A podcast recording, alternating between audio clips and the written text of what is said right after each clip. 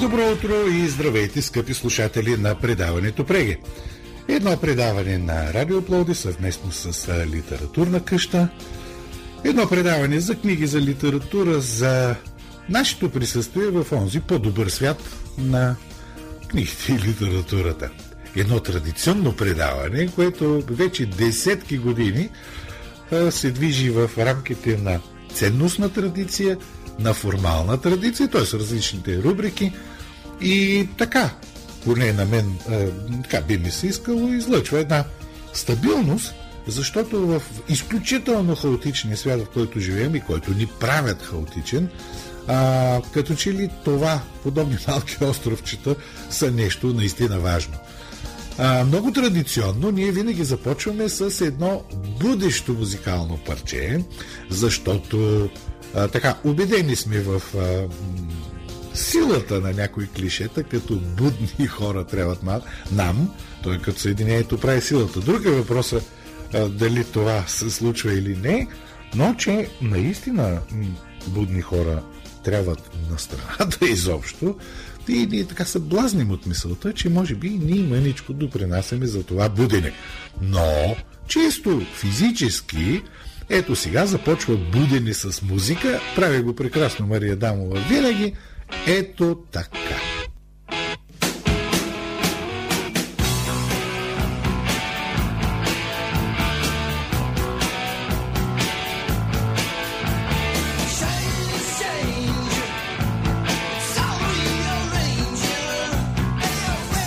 Преге.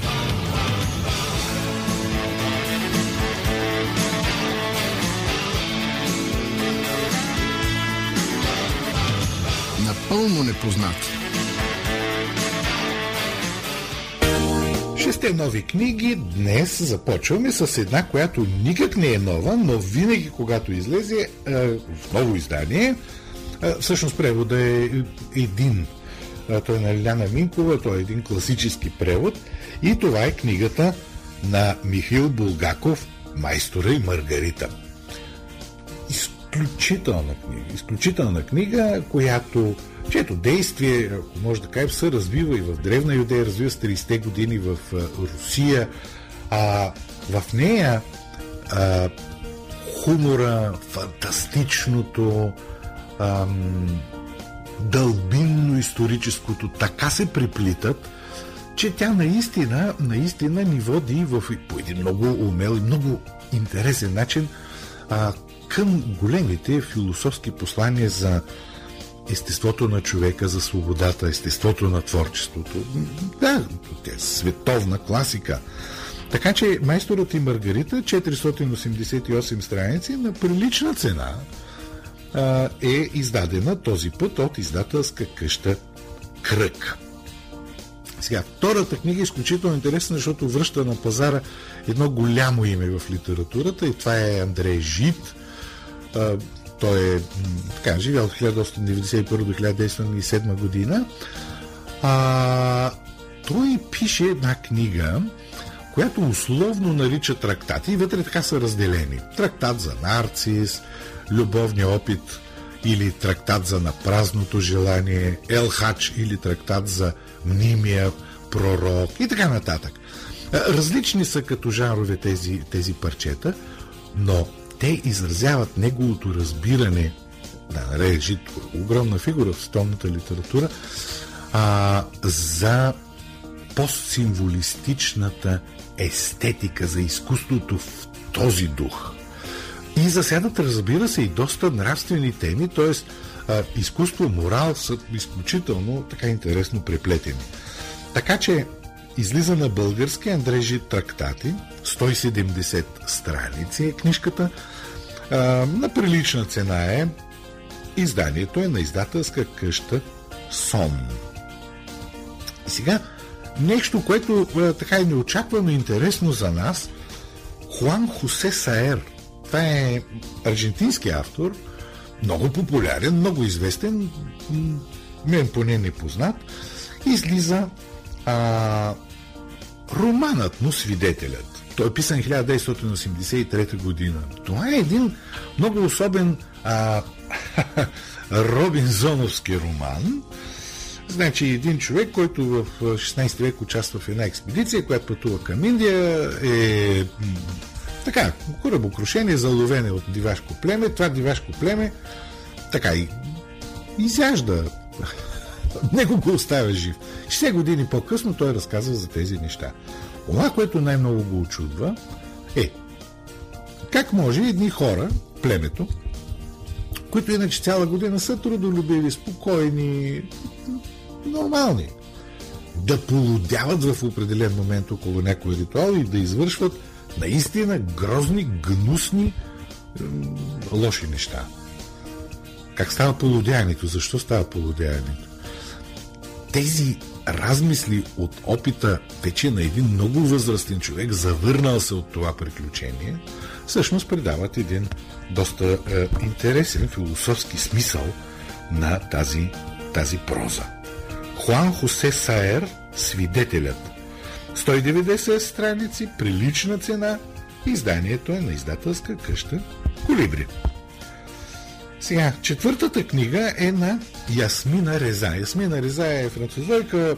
Тя е един от доминиращите съвременни драматурзи по всички сцени на Европа, защото света не им е много ясен, но най-вероятно е на света. Сега, на български излиза Богът на касапницата, например. Много, много така известна пиеса, не само тя.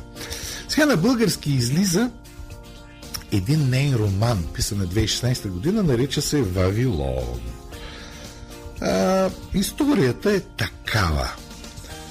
Една жена, Елизабет Джос, която е на 60 години, постоянно в своята самота се движи към събития от миналото и събития случили се преди две години, когато тя е поканила гости а, от тях и там се случва едно убийство, където един човек убива съпругата си. Защо? Може би под влияние на моди, на, на такива неща. И тя се движи между тези, тези спомени. Това е роман, направен изключително майсторски, с тия драматични обрати, който е за самотата вътре в човека, за а, начина по който ние наистина живеем сами, е, общуването с хората около нас е вече въпрос на конвенции. Но изключително интересно. Ясмина Раза, Вавилон, 176 страници, прилична цена. Изданието е на издателска къща Лист. И сега две български книги, едната художествена, излезе дългоочакан така текст на Емилия Дворянова, романе, нарича се Свидетели на небесата. А Свидетели на небесата е 588 страници. Голям роман, затова на малко по-висока цена излиза в Обсидиан. А, епически роман е очевидно. За какво е този епически роман? За това как се спасява вярата в бурните години на началото на 20 век. Ясно е вече там всичките от тези обрати, които са свързани с е, Първа световна война, поява на социализма и така нататък. Героите са монахиня Касиния, Свети Серафим Чудотворец и е, други герои, които така са вплетени в историята. Монахинята започва историята, когато тя е 7 годишна. Галина, това е революцията през 1917 година. Тя бяга с баща си, който е български офицер от Москва, през Одеса, през Одеса в България а, и така нататък. Тоест, съчетават се исторически правдиви и верни неща с мощно авторско въображение и с висока тема, каквото а майсторството на Емилия Дворяна в самото писане е много, много категорично ясно. Емилия Дворянова Свидетели на небеса издание на издателска къща Обсидиан. И последната книга е на Антуанета Алипиева. Тя е един от много добрите изследователи на а, така, съвременната, модерна, както я наричаме, българска литература. Този път излиза преди една или две години излезе а, изследването върху Вера Мутавчиева, сега излиза изследването и върху Богомил Рейнов. Изключително важно и интересно, защото Богомил Рейнов по принцип е много противоречива фигура.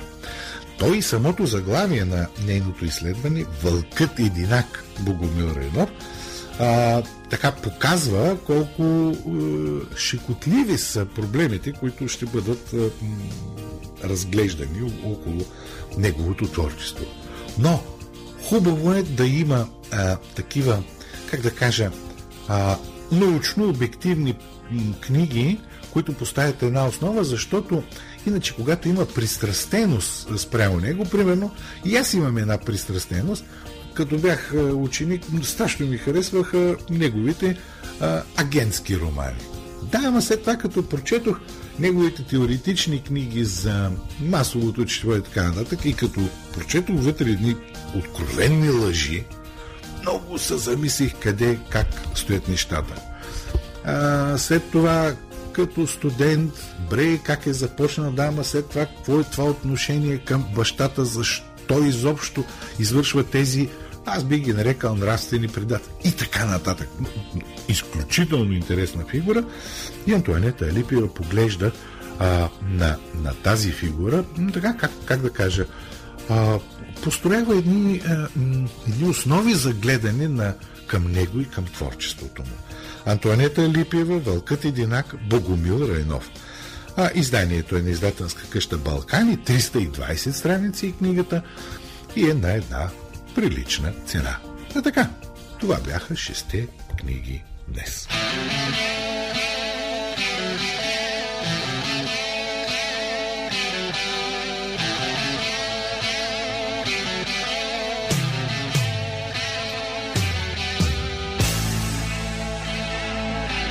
Преге!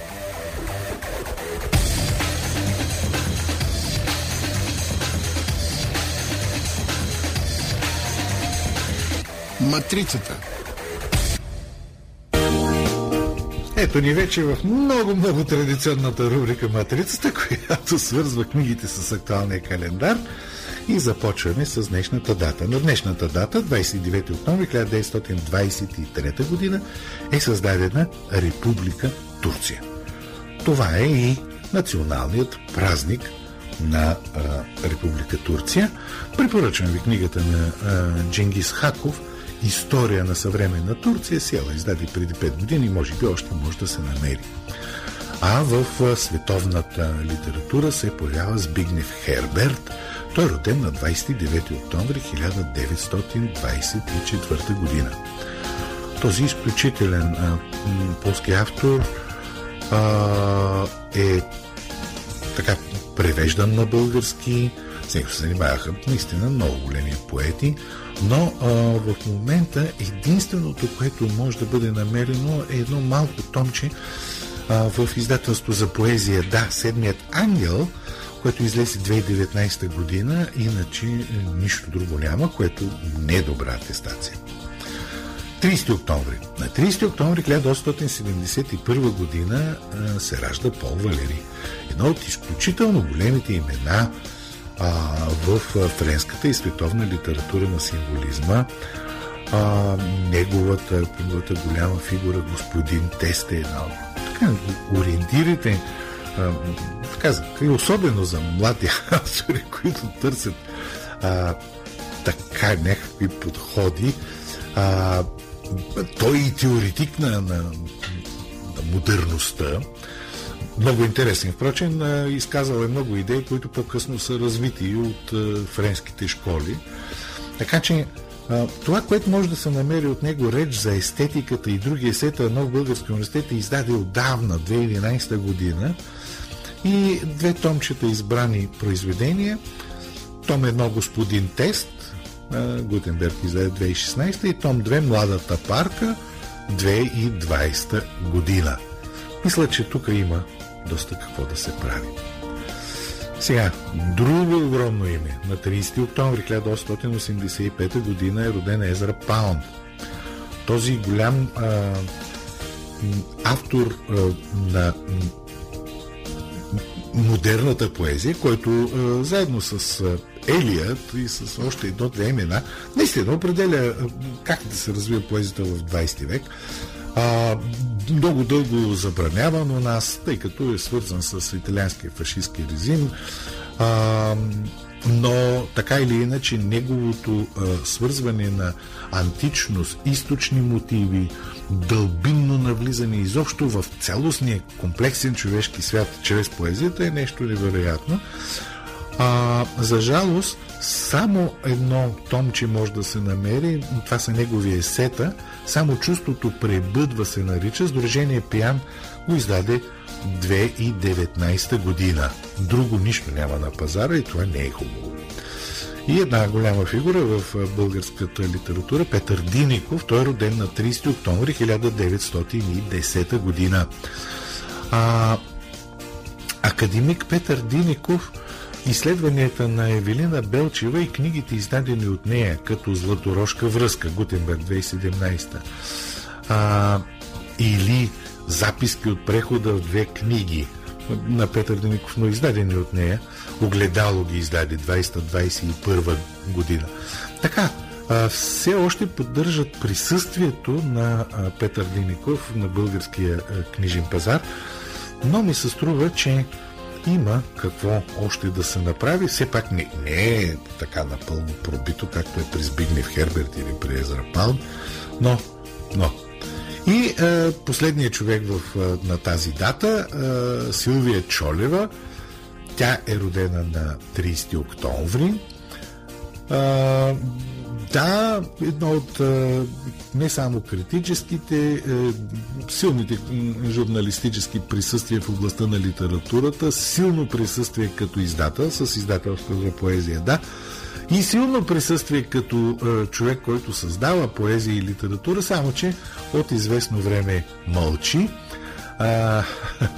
защото така книгите излизат през едно, ами, така като гледам, 5-6 години. И 2020 издаде Отиване и връщане едно сборно томче.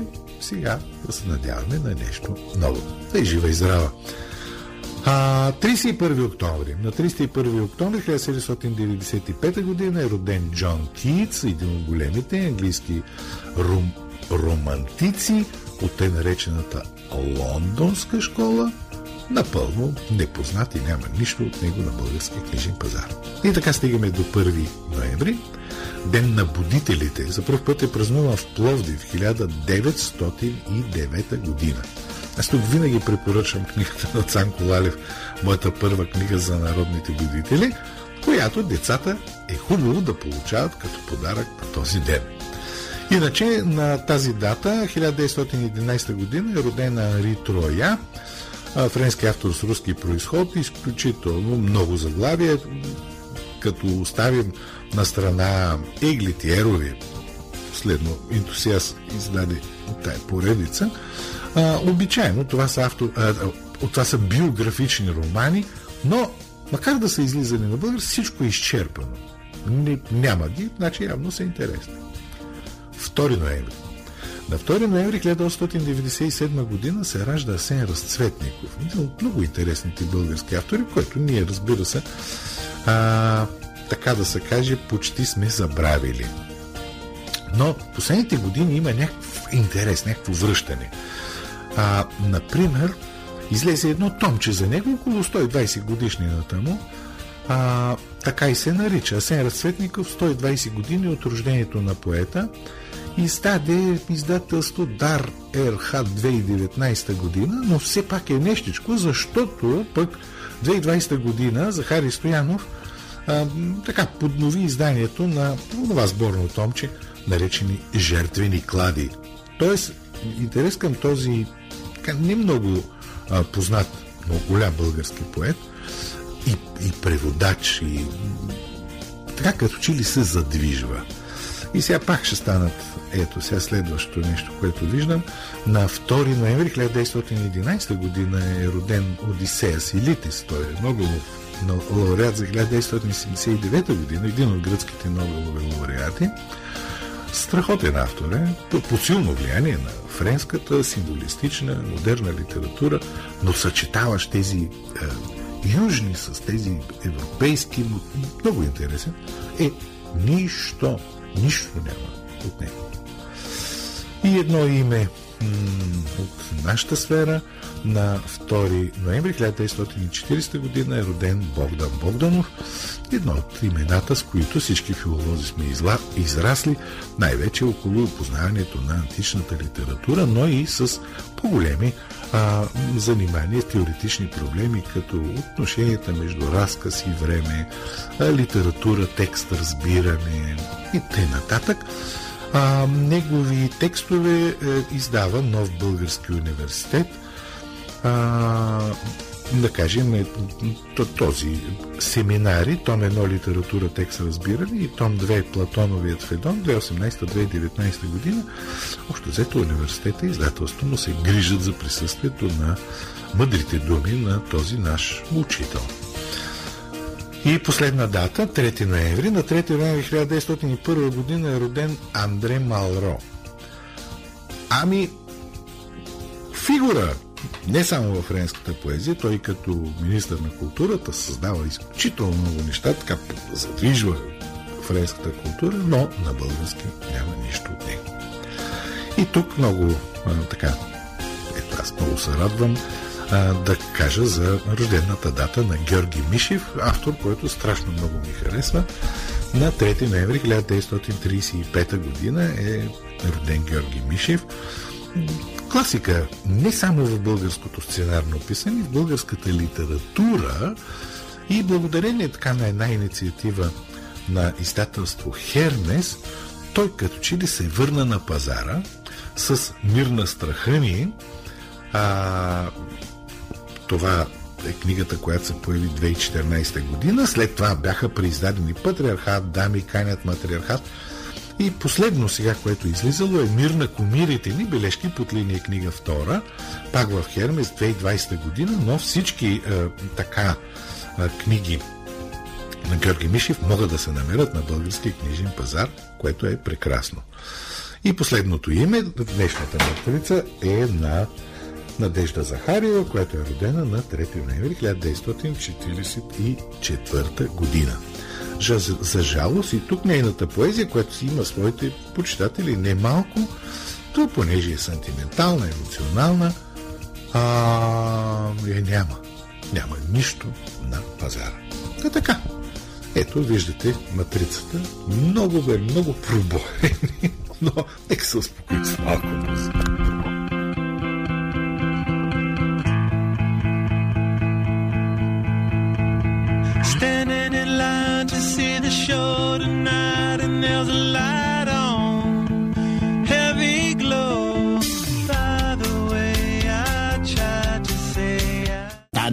Да? Да, да, да, да, да, да, да, да, да, да. Да. Награди, награди, награди.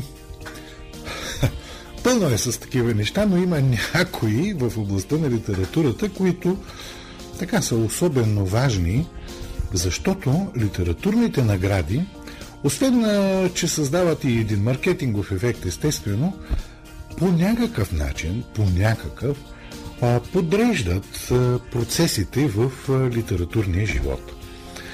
Обичайно в тази част на годината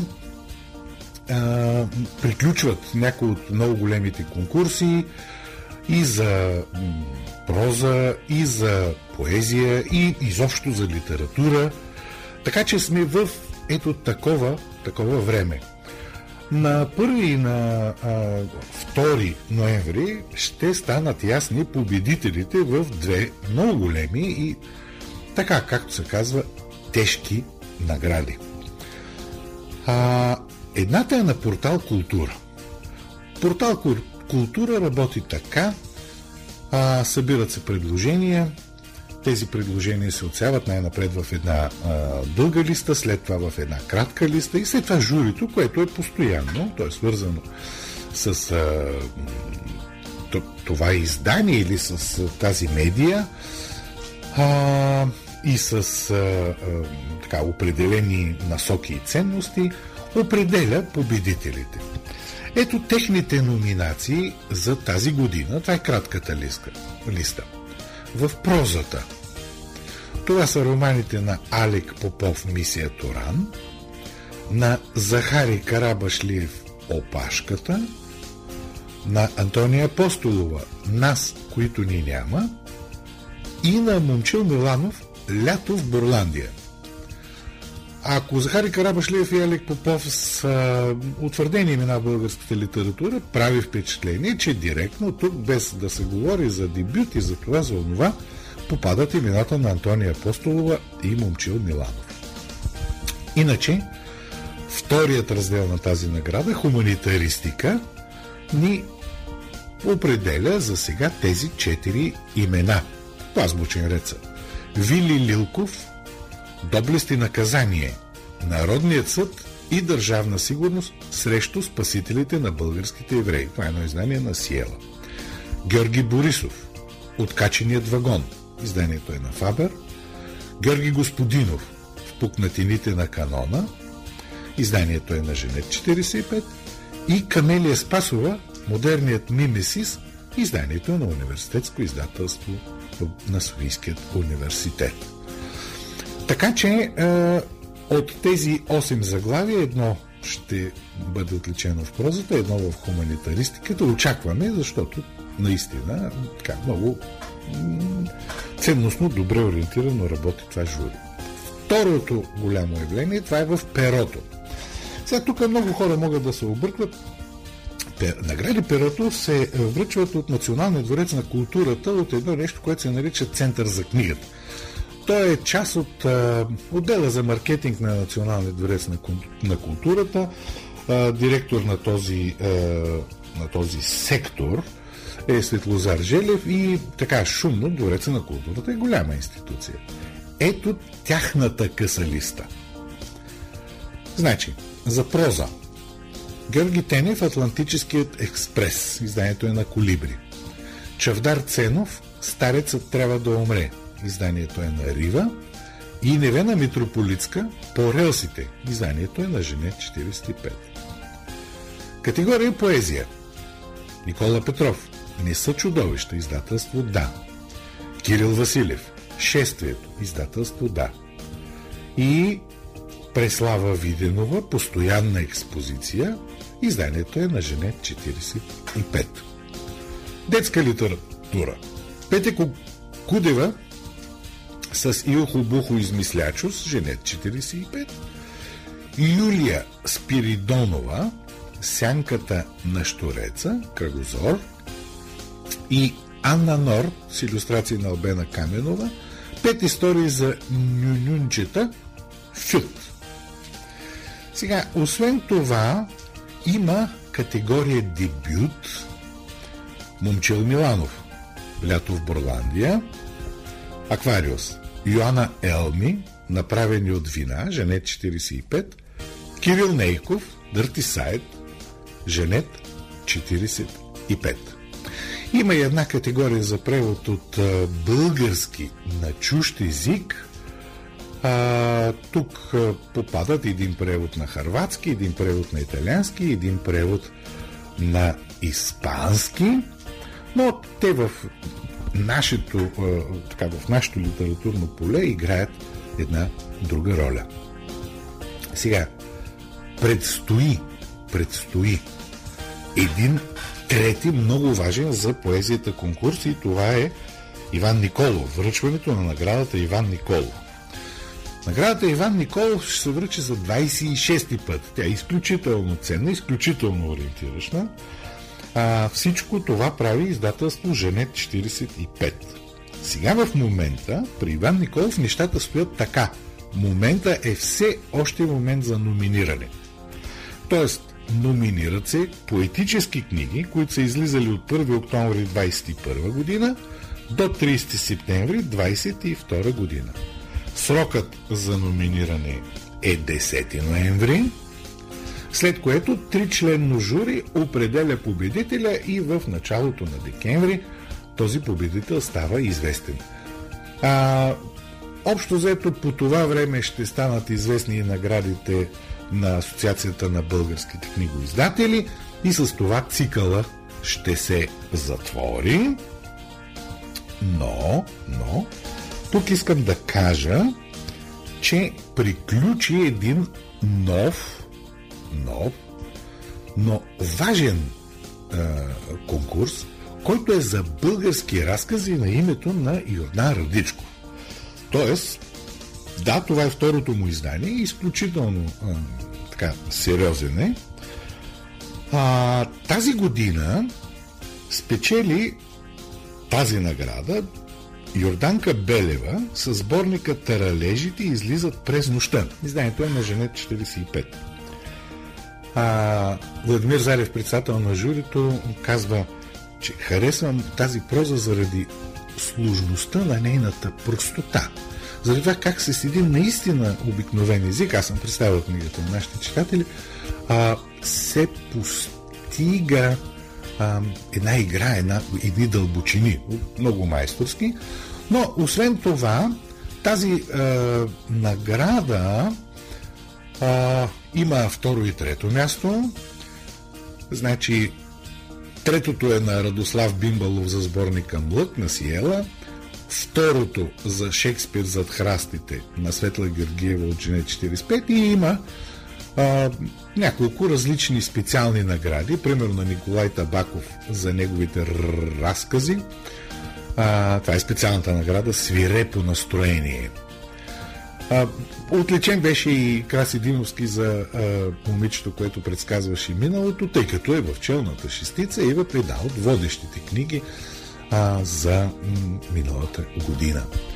Та това, това са наградите, които в момента очакваме да приключат процесите около тях и след като излезе всичко декември месец, като направим един преглед на всички награди, защото има и други значителни, като роман на годината, като а, Христо Геданов и така нататък, се очертава горе-долу как различните журита а, виждат а, отсяването на това, което те приемат, че е най-добро в българската литература в този момент. Така вече картината към края на годината ще се а, попроясни, но и още сега виждаме а, някои неща, които са като тенденция, например, появата на доста млади, млади автори с една, две, три книги, които вече дават много добри заявки за по-нататъчно а, така, а, присъствие в литературното поле. Та това бяха награди, награди, награди.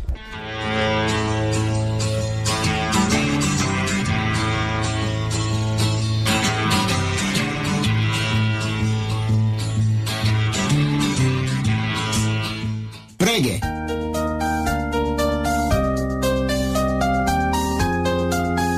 Синьото цвете с съдействието на издателска къща Хермес. 30 години споделяме радостта от четенето.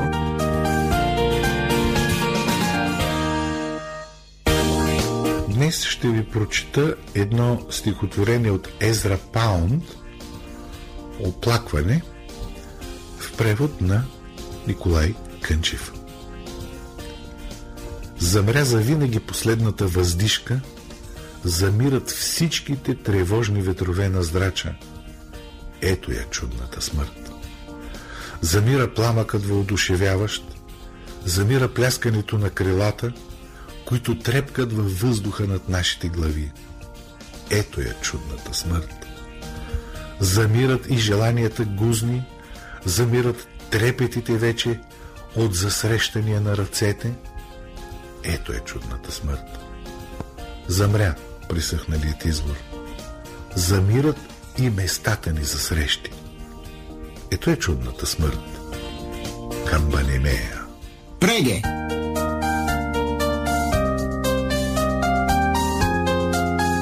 Синьото цвете.